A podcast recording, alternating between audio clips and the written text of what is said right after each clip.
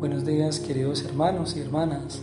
En este momento quiero invitarlos para que nos dispongamos para meditar el Evangelio que la liturgia de la iglesia nos ofrece para este día sábado 13 de junio del año 2020, día en que recordamos la memoria obligatoria de San Antonio de Padua, presbítero y doctor de la iglesia de modo que les invito entonces para que meditemos el Evangelio para este día, según San Mateo, capítulo 5, versículo del 33 al 37.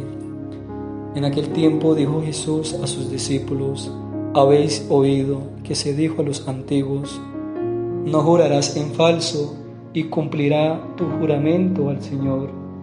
Pero yo os digo que no juréis en absoluto ni por el cielo, que es el trono de Dios, ni por la tierra, que es el estrado de sus pies, ni por Jerusalén, que es la ciudad del gran rey, ni jures por tu cabeza, pues no puedes volver blanco o negro un solo cabello, que vuestro hablar sea sí, sí, no, no.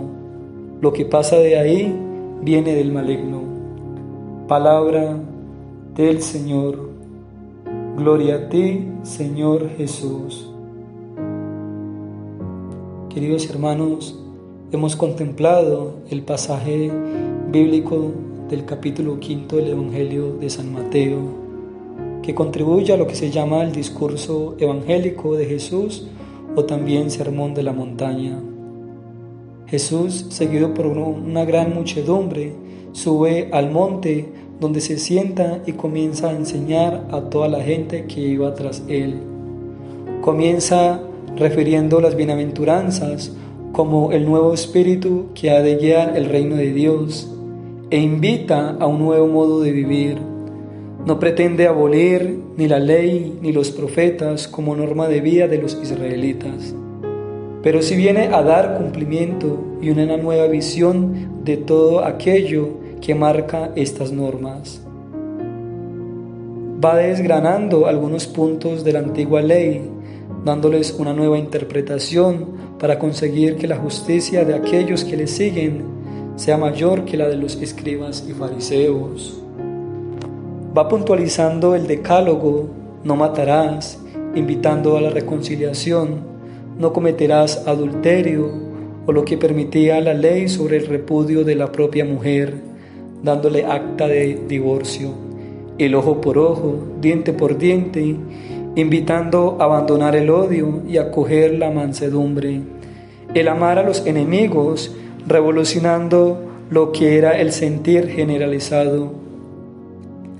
En este contexto dice también que se abstengan de jurar por cualquier motivo, ni por el cielo, ni por la tierra, ni por Jerusalén como ciudad santa, pues es la ciudad del gran rey, porque con ese tipo de juramento no puedes cambiar el curso de la vida, pues lo que tenga que suceder sucederá sin que nosotros lo podamos cambiar.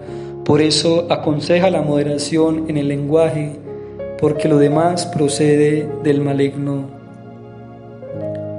Finalmente, queridos hermanos, quiero dejarlos con unos interrogantes para que sigamos en este sentido de meditación en este día. Nos cuesta mucho abandonarnos en manos de Dios.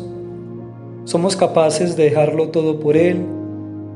Se nos va la fuerza por la boca cuando juramentamos algo que luego no podemos cumplir. Gloria al Padre y al Hijo y al Espíritu Santo, como era en el principio, ahora y siempre, por los siglos de los siglos. Amén. Dulce Madre, no te alejes, tu vista de nosotros no apartes, ven con nosotros a todas partes y solo nunca nos dejes. Ya que nos amas tanto, como verdadera Madre, haz que nos bendiga el Padre, el Hijo y el Espíritu Santo. Amén.